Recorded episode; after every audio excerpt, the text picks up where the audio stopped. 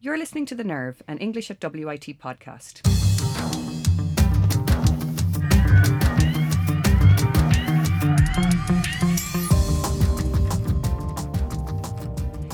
We're delighted to welcome author Danielle McLaughlin, who gave us a seminar on social justice this morning and also provided a really interesting creative writing workshop later on in the morning um, after a much deserved cup of tea. She just about got a cup of tea in as well. So, Danielle has recently edited a collection of stories by writers who have, or, are at, at some stage in their life, um, have had one foot in the legal profession. And the result is something quite thought provoking and innovative. Um, this collection, Counterparts, is available from the Stinging Fly, and all proceeds go to the Peter McVerry Trust, which underlines Danielle's commitment to social justice. Um, we were also kind of commenting amongst ourselves about uh, your fantastic collection, Dinosaurs on Other Planets, um, and she is a very active writer and teacher.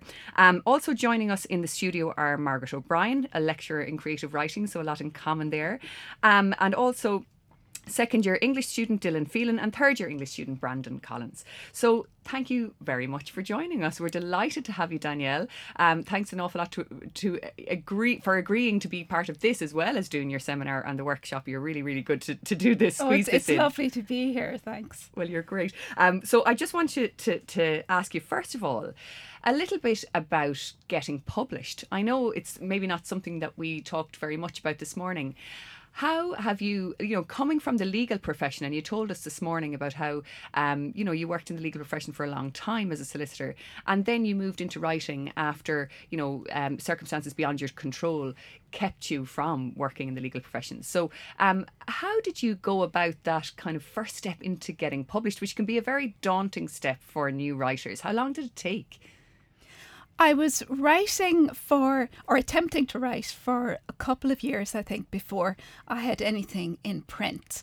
And that was partly because when I started out, I was working by myself at home and I was submitting very little work. And also, I didn't know how to edit or improve my own work. So after a while, I joined um, some writing workshops and I met the people who are still today my writing group. So we formed a writing group that continues to this day. And it was then that I started learning elements of the craft of writing and also being in a group, there was that momentum. You know, when everyone else is sending work out, there is that encouragement to send your work out too. And when other people are being rejected, it's not so bad when you're being rejected yourself. it makes rejection seem easier. We're, you know, we're dealing with rejection as a group, and it's just something that's part and parcel of the writer's life, and it helps us to keep going. I think working together and yeah. meeting twice a month as a group. So I I had some short stories published, I had a couple of stories published in the Stinging Fly magazine. And then Declan Meade, the editor of The Stinging Fly, asked if I would be interested in working towards a collection. And it was a couple of years before I actually had the stories ready for a collection. So Dinosaurs on Other Planets was a good number of years in the making. Yes. And that's that's really encouraging, I think, isn't it, to young writers who are at the beginning of their career or at the beginning of dipping their toe into the writing process because, you know, that idea that you have to leave yourself a little bit of space and time to grow is is something that's really important. We probably can't, as we as I found out very quickly this morning, you can't just put pen to paper and expect something to you know appear on the page that makes perfect sense. It doesn't very often. Um, so yeah, I know that our our students have done a little bit of creative writing with Margaret as well, and, and mm. that's something that we try to foster here um, when students are studying English at WIT. I'm sure, Margaret, that there was probably a lot of um, the messages coming from Danielle this morning that you were nodding furiously in agreement with. Were, were there? Yes, it was lovely to hear Danielle endorsing things that I tried to get across in the creative writing classroom, and it's a it's a great. Um, thing to have on the, the English degree here in WIT, which not, it's not too common yet, really, that we have creative writing uh, as part of an English degree in uh, third level colleges. Not every IT has it.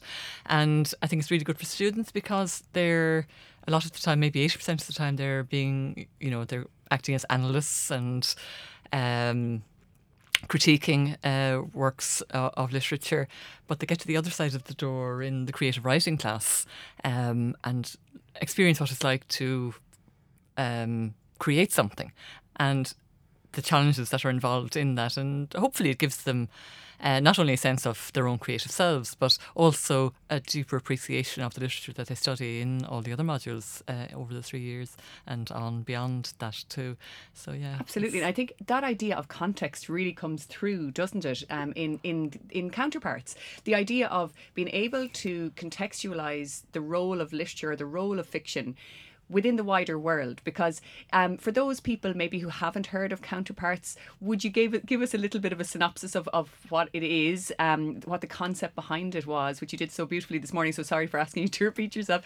But just for anybody who's listening who maybe wouldn't be aware of it um, what was the concept behind this where you bring the law into contact with literature so, Counterparts is a collection of work by writers who have a legal background. So, we have writing, uh, we have short stories, poetry, drama, essays by judges, solicitors, barristers, legal academics.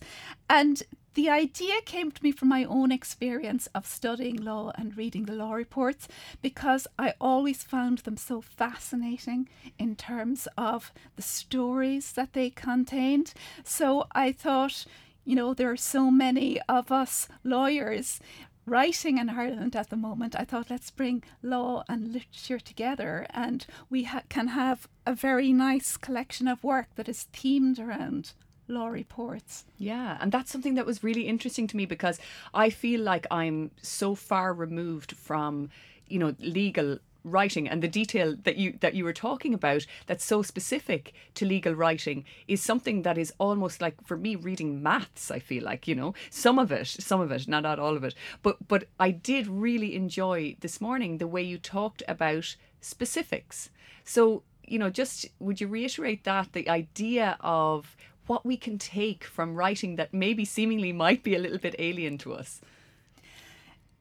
Specifics are one of my obsessions. I think I'm constantly talking about them. But there's something that can lift a piece of writing so much and infuse it with so much energy and character because I think we don't live our lives in generalities. We all live our lives in specifics. So we shouldn't ask the characters in our fiction to live their lives in generalities either.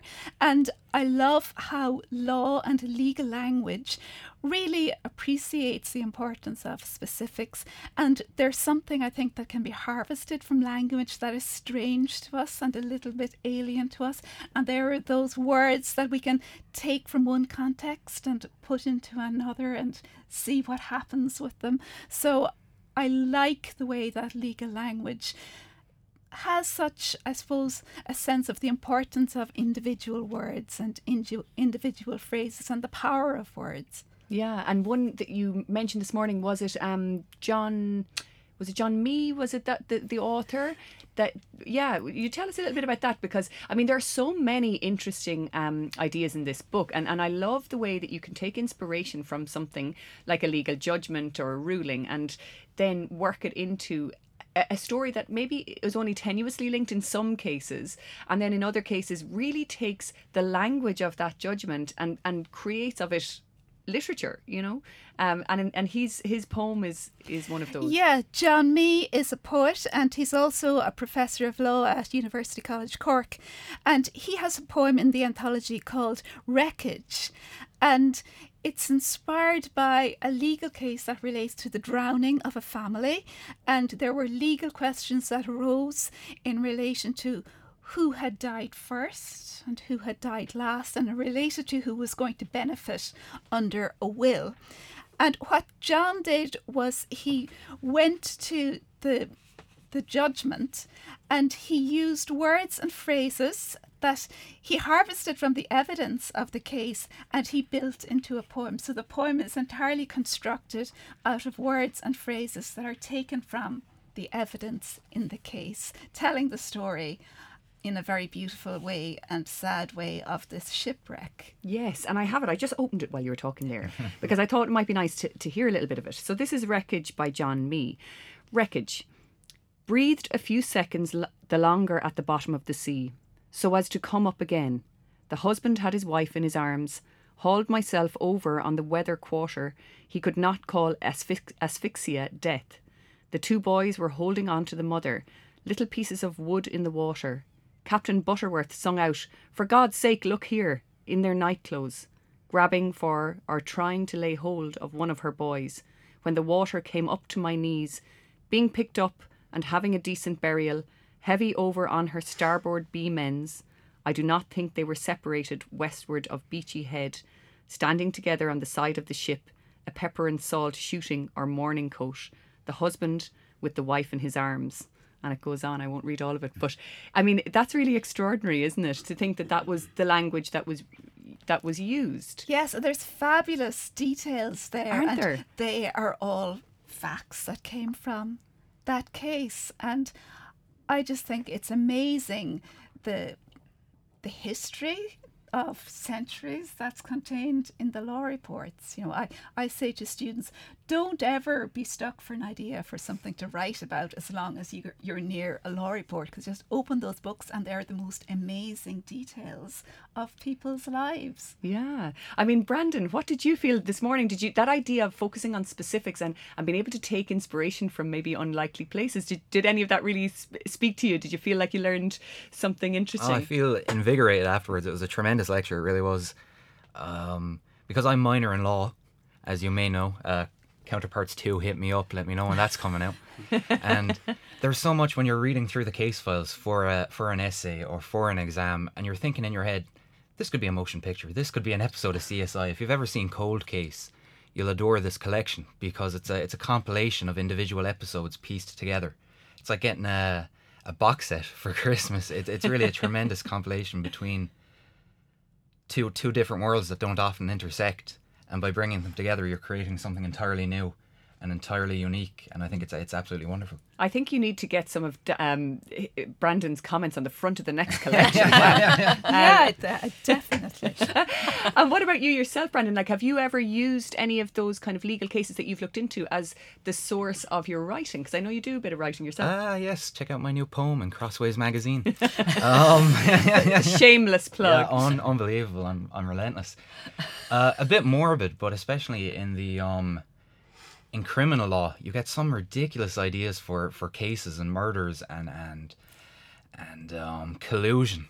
Because I, I write a lot of genre fiction, uh, fantasy, horror, sci-fi, and you can plug a lot a lot of juice. You can squeeze a lot a lot of a lot of ideas from these case files. It's, it's absolutely unbelievable. Maybe we should add in to. here that uh, Brandon's doing his ILS dissertation on creative writing. He's Yeah. Yes, together so something. That's, that's our kind of final year project, which is like an inter- independent literary study. So students can opt to take it, or, or Yeah. in some cases they don't. But um, yeah, so Brandon is doing his in creative writing. So yes, there's lots of ideas. I'm sure that you're going to take from today that you're going to be really. I have a few already. Actually, I won't give them away just yet, but they're Yeah. written down. I don't doubt it. Um, what about you, Dylan? So, um, I suppose another angle that that um, Danielle spoke about this morning was the whole idea of social justice and, and the role of the writer in um, kind of drawing attention to, to issues of social justice. Did any of that kind of chime with you at all? I know we like we talked about homelessness, didn't we? On one of our previous English days, actually, we had the poet John Ennis down, and he he was talking to us as well a little bit about that topic. Um, so it is something that we've touched upon before. But yeah, what were your thoughts? Yeah, definitely. Um, I think it's very interesting just the way that when we're presented with just facts and figures in a very kind of a cold, calculated form of writing, as I'm sure you've encountered in in, in the legal profession, it you very often don't feel the kind of human element behind that, and it's interesting too. Um, just what even in a kind of you know historical context. I remember I was watching um a, a, a, documentary series on on the First World War last week, and about um, the Battle of the Somme, where there was over one hundred thousand people killed, just in the single day of fighting. Like, and it's just a number to you, do you know. But when you can add a story element to that and make it very much more personal, like it really brings home what those tho- like those figures are actual lives and these people in the accounts in counterparts they're actual people and they have stories behind those figures. And i was going to ask you actually as well do you personally find that there's greater power in fiction and maybe art as a whole for for social change as opposed to law? Um, I'm somewhat torn on that because I suppose I've never been able to completely leave law behind, and I course, yeah. do believe in law as um, a great, I suppose, force for possible social change. I think there are times when fiction is what's required, and there are times when. Mm. A legal action is what's required. You know, sometimes we need a poem, sometimes we need a writ. So I believe in both of them. I think I wouldn't say that either is better than the other, but there are times when one might be better suited to a particular occasion. Yeah. So I like to think of them as almost in a way doing the same kind of job in that you're bringing about results by carefully crafted words. But um, sometimes that's done with a legal document and sometimes it's done through fiction. Mm. And I think you're right that fiction can go places where statistics can't go, and mm. sometimes we need fiction to make that that human connection. I think that so connection. kind of two sides of, of the same coin, almost, in that like maybe fiction brings home the kind of theoretical change, like in you know within the person, like as a kind of a can can change a mindset, but then we need the legal action as well to actually enforce those policies. Yes, I think so. And fiction can, yeah, fiction will, I suppose, connect with some people who would simply not be open to reading statistics mm. or figures. And it can have that, I suppose, that emotional connection that sometimes is necessary for people to, to look at into a situation more deeply. Have you ever written, like you were talking this morning, Danielle, about kind of engaging directly with issues of um, social justice in, in writing is not necessarily the, the project of the writer. You know, the, the, the what the only duty that they have is to write. You said. Um, did you have you ever kind of taken a theme and said, okay, I'm going to not that I mean I know you said this morning it, it tends to take over if you do that for, for your in your writing, but would you like be interested in in taking part in an anthology like something that the stinging fly brought out about homelessness like would you is that something that you have done? Because i haven't actually read that collection so perhaps you're in it and which i'm embarrassing myself but um you know is that something that that you're interested in doing or have done? Um the stinging fly produced an issue the homelessness and housing issue where they asked for submissions on the theme of housing and homelessness. I wrote an essay rather than a piece of fiction for that. Okay. For right. that issue. When I was approaching directly the issue of housing and homelessness, and I found myself very angry um, about the topic, I found that essay was the way I needed to go, um, even though some of my essays refer back to to fiction and story, but they were in, in essay form. Mm. I have tried in the past to take a particular issue and write a short story about it. So something in the news that angered me. And I will say, right, I'm very angry about this. I'm going to write a short story about it. I'm going to do my bit as a writer and address this. And those stories just haven't worked out for me. Mm. Um, I find I have to approach my story more at a slant, and maybe it's more through character and setting rather than a direct plot. So if I'm very angry about something, I may be able to write a non-fiction piece, but it rarely works out as a short story.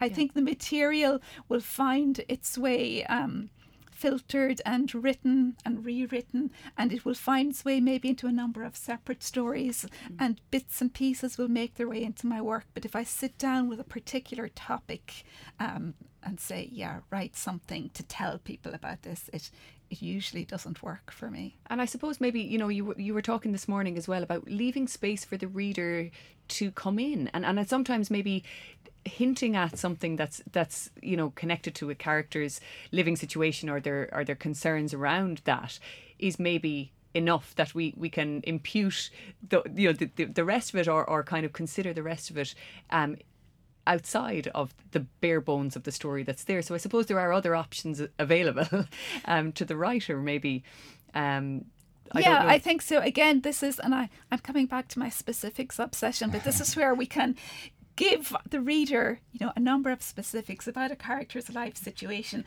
and leave the reader then to engage with that, which maybe means that the reader will arrive at a deeper understanding than if we sat down and said, "Hey, reader, listen to this. You know, I'm mm. telling you what yeah. the story is."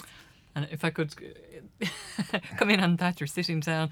Uh, this piece in in um, the collection counterparts, "The Man Who Sat Down on the Street," uh, by Yes. Stephen Darcy Collins, and it's so powerful. It's it's it's, uh, spe- it's based in a specific place, Grand Parade, Cork, and it's the experience of somebody sitting on the street for the first time and how you do it, and it's so.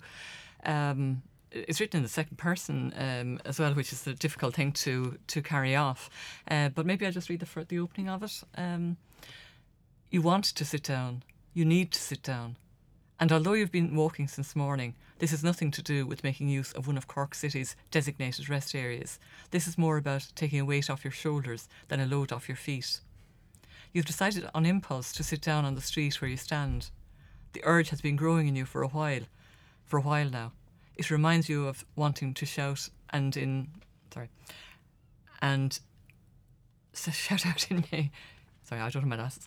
Um, in mass when you were a boy, as the entire congregation uh, bowed their heads for a solemn blessing. You wanted to interrupt the silence. The temptation to hear your voice uh, echo around uh, the naves was delicious. And on it goes, really very slowly paced writing, giving you the complete sensory experience. And through the sensory experience, you get the emotional experience of what it must be like to actually make the decision. Not even to make the decision, but this is what you have to do. This is all that is left to you: is take up space, get wet on the street, um, and it's just such a powerful piece of writing.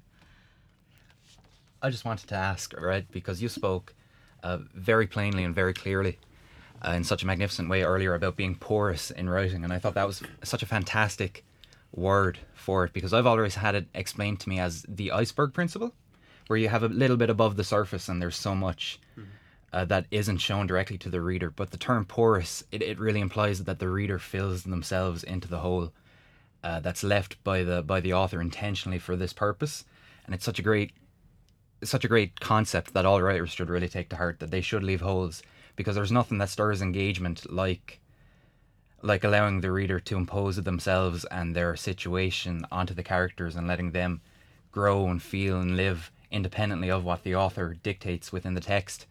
And I was thinking while you were saying it that um law is a lot like English in that strategic omission goes a long way. Like you, you can get a lot out of what you don't say. Absolutely, yeah. I love that term, strategic omission. And it was Elizabeth Strout, I think, that you were Elizabeth Strout um, had the porous words, and I thought it was just so Perfect, won- isn't it? so wonderful. Yeah, because it is about leaving these gaps for the reader Yeah. to come into the story. I mean, cast your memory back to first year when we were reading Wolfgang Iser and his gaps and indeterminacies. Exactly, everyone, yeah. I'm sure you all remember it very well. Um, is there is there a favorite favorite entry in the collection of yours, Danielle? I don't have a favourite in the anthology because I think they're all so different and Yeah, they they, all do very different things. And all the writers took very different approaches. So some of them took an image or a phrase and used it as a jumping off point. Other people, like John Mee and his poem Wreckage, worked very closely with the wording of the judgments. There's a drama in there, a consultation between an accused and his barrister. Um, so there's lots of there's something for everyone there, I think, and they're all um, different and they approach the, the legal judgments in different ways that I think are very interesting. Yeah. Margaret, um, you know, when we were talking about the idea of homelessness earlier, when you're teaching the creative writing, um, and I know you do some of the things that Danielle was doing this morning, the uh, the prompts. You did it. With, we had a, we had a, a staff English meeting one time, which was out in Una Keeley's house, and we sat we sat out the back, and it was sunny, and we there was tea and scones that Una had made, and Margaret brought a little box full of items, and and in there was a little spool and a pencil and a whatever, all sorts of piece of string, and she gave us all. This is after we had discussed. I think I, was it before or after we discussed nitty gritties of kind of boring I think it was academic before. I think we, I think we went for the creative bit first. and we all sat down and we, we had to we had to write a little bit about them and describe them and and put them into a story. And it's something that's really uh, such a brilliant way to to spark creativity. You know, we really felt energized by it. Do you kind of avoid that whole idea of giving a theme, like you know, like we were talking about homelessness or whatever? Do you, or do you Oh. sometimes give those types of prompts at all? Are they too big? Do you think? Yeah. they're too intimidating. yeah. I'm, I'm with Danielle on the specifics. Yeah. Closing down. I mean, we spoke about yesterday, Monday, uh, in class, still remember. Um, you know, um, give, give something tangible. Uh, the world comes to us um, in images and specific things. Um, so I'm very much in favour of allowing people to, you know, trust the pen. I don't even say trust yourself, trust the pen because the less thinking you do, the better. The more you're going to generate something freely and um, at least get a first draft out. Unless you've got a first draft, you've nothing to work with. So you really got, uh, I believe, uh, well, what I attempt to do anyway, uh, is to create the conditions where people feel safe Yes. Safe enough to take risks. Um, it's not safe in a mollycoddling way, but it's safe enough to take risks and uh, that people can put their voice out there. I try and encourage people, even if they don't want to read their own work, that they would respond to somebody else who has, you know, taken the you know the risk of reading something they've just written, and they m- may hardly realise what they've written. They've had no chance to go over it or um, think about it at all. So uh, to use your voice in the classroom. And it's always, for me, it's always about writing, but it's always about more than writing too. It's about a lot of other things. Um, it's about people gaining their voice and finding that they have something to say. And it comes out in the weirdest ways sometimes. I mean, I know myself by the time, you know, I start something, by the time I get to the end of the page, I'm somewhere I never expected to be very often. Uh, or I, I didn't realise I was thinking about that or thinking like that, even, you know. Yeah. And you've got to allow that kind of creative thing to spill out, um, but it won't if there are too many constraints in place. Um, the editing part has to come later Yeah. because we can't create and edit at the same time. Uh, one, you know, would pull against the other. Um, so if you can create and and do it for yourself first of all. Um, obviously, we have to, to walk this fine line here. We're on an academic program, and students here have to be assessed at the end of it. Uh, but it's about you know allowing the students as much as possible to be their own creative selves, and then to make the best craft that in the best way that will suit that student. So it's um, there's a lot of toing and froing and kind of trusting the process about it as well. Um, you know, I have to let go of a lot of things that I might bring into other classrooms Yes. and other subjects.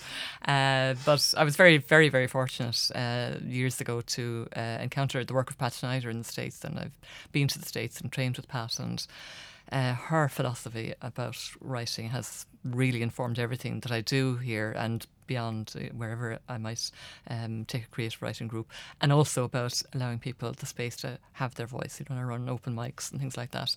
I'm really keen to get people in who may not ever have thought of themselves as having permission to do that kind of thing. Yeah. And very many people don't believe that they have something to say or they're silent. They're not just silent, but they're silenced in many ways.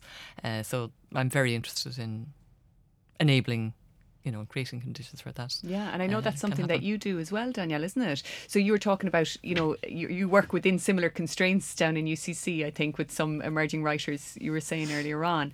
Um, do you find that, I mean, because I, I didn't get a chance to ask you earlier on, but um, that idea about deadlines, it sounds to me, when you were talking about the law, um, it sounds like you're you're pretty good with a deadline. Are you like a deadline. You know you were talking about how you're used to you're not used to sitting around in endless meetings discussing you know arts-based projects or something that you're used to kind of saying well i'm going to write you a legal letter and if you don't reply in seven days i'm going to you got to get the high court onto you. Um, so i kind of got the sense i bet you i bet she's really good with deadlines. Um, do you find that deadlines is something you know within you know teaching students creative writing or trying to get those voices to emerge that on the one hand it's a problem to have that structure around you if you're trying to be creative but on the other hand maybe it's a good kick in the pants sometimes I think deadlines can be useful, especially when writers are starting out, because if you choose a deadline, for example, a submission deadline for a journal or a competition, you have that date that you know you're working towards, and you're going to let your work go out into the world at that point. So I found those kind of deadlines were very useful to me starting out because it gave me something to work towards and say, okay, I'm going to send my work out into the world. Sometimes when I'm talking to students, I discover that they almost never send their work out. And that kind of saddens me because there's so much good writing mm. that is, mm. you know, sitting at home in a copybook or on, on mm. computer and it's not going out into the world. And I think often it's about making those first early steps, kind of the, the bravery of sending out the first couple of pieces. And it's also about having your own support group. I mean, you mentioned Yeah. your own writing group, and I have people that I'm accountable to as well. Like we will send something on the first of the month, mm-hmm. come hell or high water. And you know, it's not going any further than this other one or two people. It get, means I get it done. Yes. you know? Well, I was and there's the potential for it to go further after that. I was amazed at how open the students were this morning to reading their own work. I was kind of covering mine, my hand. but I was, I was amazed. Like, were, were you guys surprised that there was, you know, there was so much willingness to share? I was in the back trying not to make eye contact. I, I Really? just, I just didn't want to be noticed. Yeah, it's funny. I mean, there were a lot of people who were very Yeah. open. Did you, did you put up your hand, Dylan? I did. Um, I didn't get a chance because there were so many others as well who had. Um, it was a great response actually to the um, to the exercise, and I just think as well, like what Mark was saying earlier, it's just amazing how much you can actually write when you start to physically write. Yes. like I remember, and like what you were saying too about that little box that Margaret brought over to Una's house. Yeah. Remember, was it the first class or our second class we, we might have had for the um, creative writing module, where you brought in just, you know a similar box of just random little objects, and um, I, I picked up just a letter A, um, f- from the box and just literally thought, what can I write about a letter A? But you start to write and you end up writing about something that's been on your mind since since last week, or mm. just through the act of actually putting pen to paper, you mm. think of something, you know. Mm. And that space is very good as well, where it's very kind of, it's open and supportive and it's creative, and it takes away the kind of, the anxiety almost of reading what you've just written, do you know. With the capital A. Yeah. yeah. Yeah. Um, so I thought, you know, and, and this is something about the English days that we hold each semester. Like there seems to be this nice emerging confidence and safety in that in the group of people that arrive they're willing i think to open up a little bit and maybe try something different or jump around or pretend to be trees or whatever we might be doing that day. Um, and i think it's it's really great for us to see that. Um, just to end danielle i was just wondering what you're working on now what you're working on for you know what's coming up next for Well, you I'm just finishing the edits on a novel that started out in Waterford in a workshop in 2012 with a writing prompt with a random object uh, in Really? a class that Nuala O'Connor gave. so I have that was 2012. So obviously I've been rewriting it for a long time. It took took a long time before I figured out what was happening with the book. But yeah, I'm just finishing that novel now. Can you give us any taster? What's it about? Are we allowed to ask? Well, I'm not going to say too much about it, um, but I will say it does feature a sculpture called the Chalk Sculpture, and for years I thought, well, that will be the title, and now it turns out that there are lots of similar titles out there. All right. Who knew? So I may have to rethink my title for it.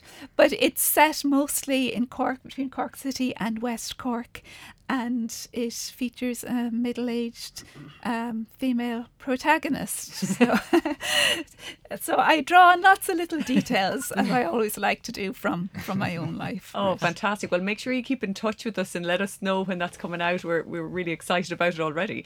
Um, and thank you so much to everybody, but especially to you, Danielle, for coming and being part of this with us and for doing such a brilliant job this morning with all of our students and for actually creating that lovely space that we had this morning. Well, it was an absolute pleasure, and there was such a nice energy in the room this morning, I thought. And it struck me when you talked about a safe place, Margaret, mm-hmm. because I think it's so important that we're writing from a safe place. I think, yes, we draw on lots of maybe dark experiences that might have happened to us, but it's important that we're writing about them mm-hmm. in a place where we feel safe. So I thought mm. there was a, a lovely energy with, with the group of writers mm. this morning. And it was lovely the way people participated. It was so much. fantastic. Mm. Yeah. And on that lovely positive note, I'm going to say thank you very much to everybody for joining me. And uh, we will see you all soon. Some more than some sooner than others. and Danielle, absolutely best of luck with everything in the future. Thank you Thanks very much. Thank you, Jenny. Thank you. Thank you.